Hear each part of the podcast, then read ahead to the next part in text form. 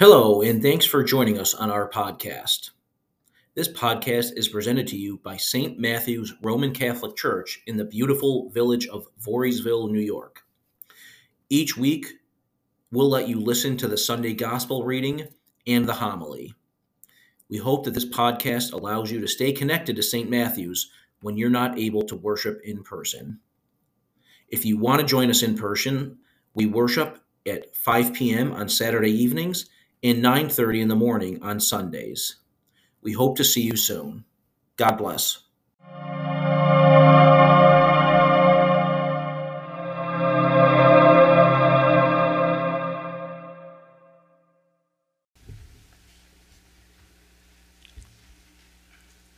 The Passion of our Lord Jesus Christ according to Luke. The elders of the people chief priests and scribes arose and brought Jesus before Pilate. They brought charges against him, saying, We have found this man misleading our people. He opposes the payment of taxes to Caesar and maintains that he is the Christ, a king. Pilate asked him, Are you the king of the Jews? You say so. Pilate then addressed the chief priests and the crowds. I found this man not guilty. But they were adamant. He is And- inciting the people with his teaching throughout all Judea, from Galilee, where he began, even to here. On hearing this, Pilate asked if the man was a Galilean. And upon learning that he was under Herod's jurisdiction, he sent him to Herod, who was in Jerusalem at that time. Herod was very glad to see Jesus. He had been wanting to see him for a long time, for he had heard about him and had been hoping to see him perform some sign. He questioned him at length, but he gave him no answer. The chief priests and scribes, meanwhile, stood by accusing him harshly. Herod and his soldiers treated him contemptuously and mocked him, and after clothing him in resplendent garb, they sent him back to Pilate. Herod and Pilate became friends that very day, even though they had been enemies formerly.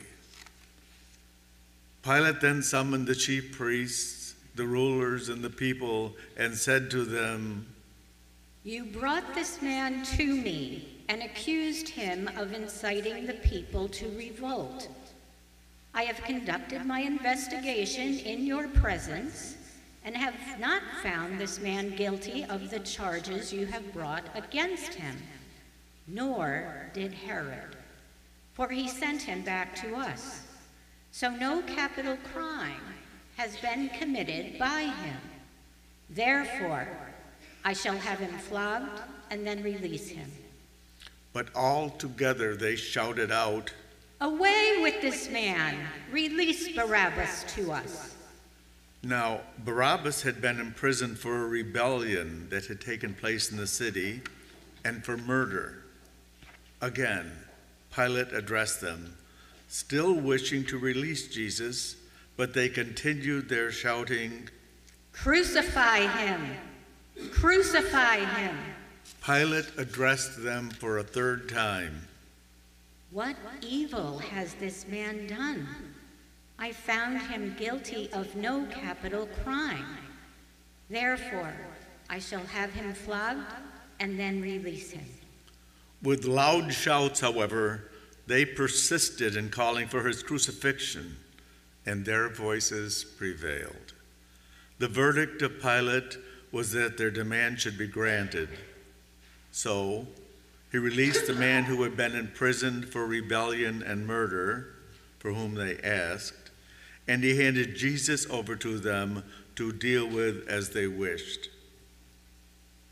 As they led him away, they took hold of a certain Simon, a Cyrenian, who was coming in from the country, and after laying the cross on him, they made him carry it behind Jesus. A large crowd of people followed Jesus, including many women who mourned and lamented him. Jesus turned to them and said, Daughters of Jerusalem, do not weep for me.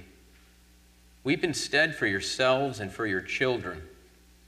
For indeed, the days are coming when people will say, Blessed are the barren, the wombs that never bore, and the breasts that never nursed. At that time, people will say to the mountains, Fall upon us, and to the hills, Cover us. For if these things are done when the wood is green, what will happen when it is dry? Now, two others, both criminals, were led away with him to be executed. When they came to the place called the skull, they crucified him and the criminals there, one on his right, the other on his left. Then Jesus said, Father, forgive them. They know not what they do. They divided his garments by casting lots. The people stood by and watched. The rulers, meanwhile, sneered at him and said, He saved others. Let him save himself if he is the chosen one, the Christ of God. Even the soldiers jeered at him.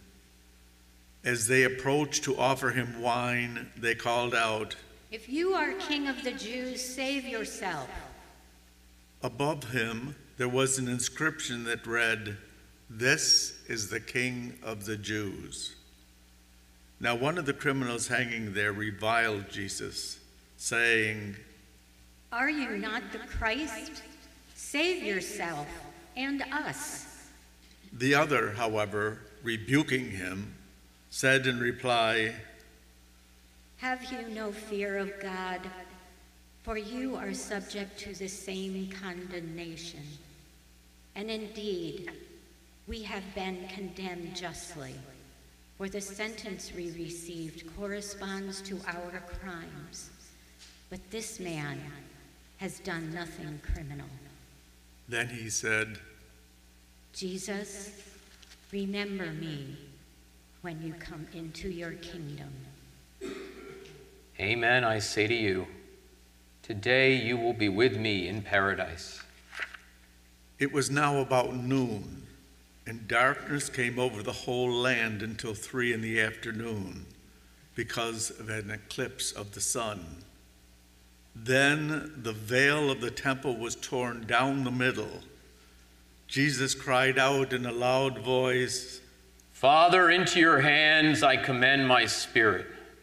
and when he had said this, he breathed his last.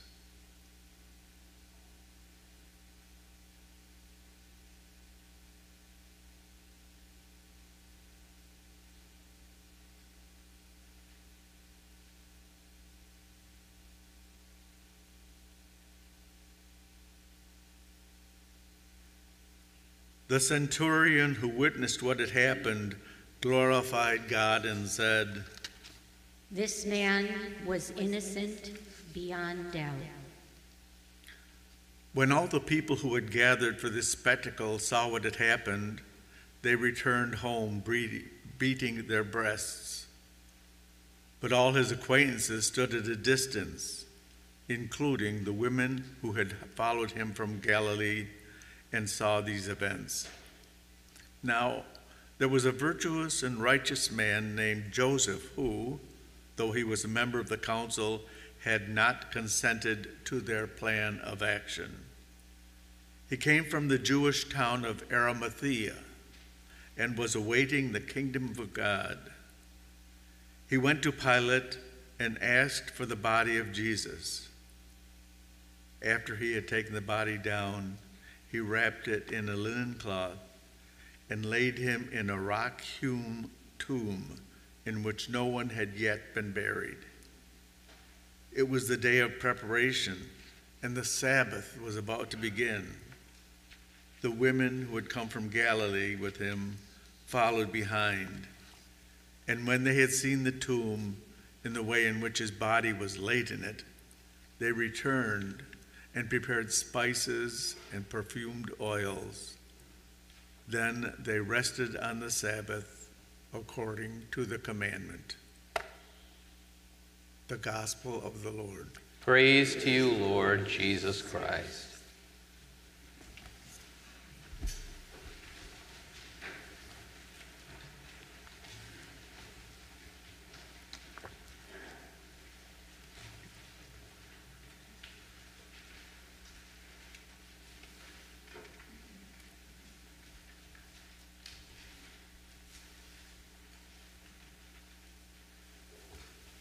Have you ever gone to a football game just for the halftime show? And maybe if your kid was playing in the college band or something like that, you would. But I, I kind of think the responsorial psalm gets the same treatment as the halftime show, right? We usually, um, we usually kind of gloss over it or don't pay attention to the words, and maybe in part because it's sung and um, you know somebody else is usually doing the singing, not us and we wait for the first and we listen to the first reading and the second reading, but we kind of gloss over that second, that middle part. But this responsorial psalm is essential to what is going on at Jesus' passion and his death. Because he cries out, as we know, quoting Psalm 22 My God, my God, why have you forsaken me? Uh, those words don't appear in today's gospel reading from Luke. In fact, um, in the other two synoptic gospels, Mark and Matthew, they do, but not, not in Luke. Um, but we do hear in Mark and Matthew also the words Jesus says, and his original words are preserved. He says, Eloi, Eloi, Lama Sabachthani. My God, my God, why have you forsaken me? Powerful cry. It sounds like, on the surface, to an outsider, this could sound like a cry of despair for a man beaten and broken by the Roman authorities who brought him to his crucifixion upon the persistence of the Jewish leaders of his day. But if we read on in Psalm 22, we realize that while the beginning speaks of pain and suffering, speaks of wondering where God is in the midst of human suffering and weakness, that it is actually a powerful psalm of thanksgiving, Todah is the, the Hebrew word. The Todah Psalms are Psalms of thanksgiving that usually begin with a cry out to God for something. And then that something is granted relief from suffering, from despair. And then there is a sacrifice offered, and then there is praise of thanksgiving to God. So, just the same as if I said it was the best of times, it was the worst of times, what am I, what am I quoting? Tale of Two Cities, right? From, from Charles Dickens, right? And, and you know, um, if, if you said that, you wouldn't, if somebody said that opening line, you would visualize that entire book, not just the opening line. So for us today, we hear, My God, my God, why have you forsaken me? We might think Jesus is crying out in despair. But for keen readers or, or listeners, because not everybody read, of the Psalms at that time, they knew he was quoting the entire Psalm 22, the entire Todah. He was just giving us that first line. Let me read from Psalm 22. I have my handy dandy Bible we see it begins, and it, it's listed as a psalm of David. If you remember, we sung the song as we entered Hosanna, son of David. Jesus quotes this My God, my God, why have you abandoned me? Why so far from my call for help? from my cries of anguish. My God, I call by day, but you do not answer. By night, but I have no relief. How often have we felt like that? In the last two years, but perhaps in particular. In those times of darkness in our lives, whether they be from outside forces like COVID, or whether they be from internal things, whether it's psychological or physical or spiritual assaults or weaknesses that we endure. Sometimes we feel like crying out too. My God, my God, why have you abandoned me? Eloi, Eloi, lama sabachthani. But how does this psalm end? It ends as follows I will offer praise in the great assembly. My vows I will fulfill before those who fear him. The poor will eat their fill. Those who seek the Lord will offer praise. May your hearts enjoy life forever. And I'm going on now. The generation to come will be told of the Lord that they may proclaim to a people yet unborn the deliverance you have brought.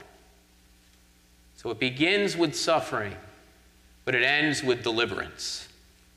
Even deliverance at that very last moment. Today we meet one of the more interesting saints in our, in our tradition.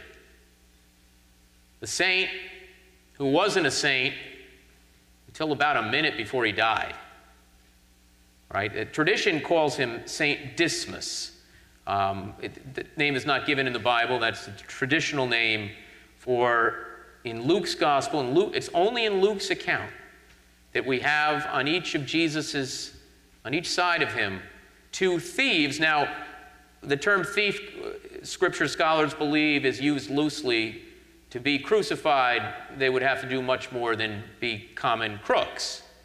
There were some serious crimes involved, no doubt. Most likely murder or rebellion or something serious along those lines. One of them, and, and it's said by witnesses of any crucifixion, crucifixion was the most painful, most excruciating, most awful form of death in the ancient world. The Romans were good at inflicting pain on those who challenged their rule. They were merciless. People would say sometimes the most vile things from the cross. And in fact, sometimes the Romans even cut off their tongues so they didn't have to hear these things. So one of the thieves curses Jesus. But what does the other one say? We are getting the punishment that is deserved for us and he says, This man is innocent. He said, Jesus, let me be with you on this day. Can I be with you? And by that confession, despite all the evil that man had done in his life, he was delivered from his pain in this life. And what does Jesus say? On this day, you will be with me in paradise. That is the power of our Lord and Savior Jesus Christ to grant salvation to those who, in the words of Bishop Fulton Sheen, he called them the thief who stole salvation. You know, think about each of us in our lives. You know, those, those times when we didn't live up to God's expectations for us, when we let down those who we love, when we sinned against God, all we have to do is to seek out His mercy, even in that very last moment of our lives. And we too will be given deliverance, no matter how many times we've cried out in suffering or in pain or in denial, even of what God can do for us. It is a wonderful gift that Jesus gave us. And it is one of his last words. One of his last words was to that man On this day, you will be with me in paradise. Someday we too hope to hear similar words, which we will hear upon meeting God face to face. Well done, good and faithful servant.